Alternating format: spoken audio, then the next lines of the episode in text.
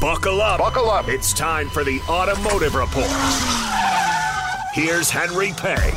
I am in Healdsburg, California for the introduction, the media introduction of the Honda Prologue, very important vehicle for uh, Honda. I'm joined by John Hwang, who is the product chief uh, for this electric vehicle. Uh, I'm I'm a longtime Honda owner. I've owned two Civics, two uh, one Accord.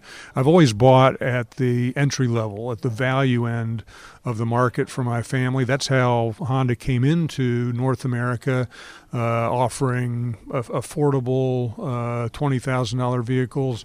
Uh, the Prologue is different. You guys are coming in here with an expensive product. Uh, the most expensive product that you guys make in the market starts at nearly $50,000.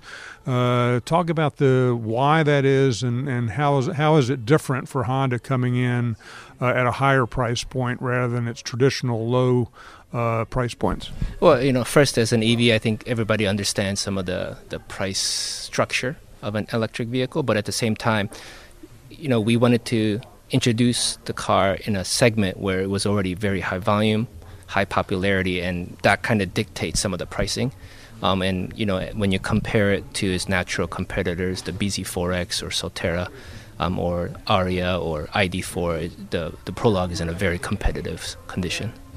Is is the is the market also a higher demographic market right now? Uh, people uh, who are making sense of EVs or people with money, as opposed to uh, single vehicle households. Yeah, I, I, think there's certainly some of that, um, but kind of what makes a natural or more easy transition to electric vehicles is if you own a house with a you know a level two charger. For 9:10 a.m. the News Talk Superstation, I'm Henry Payne.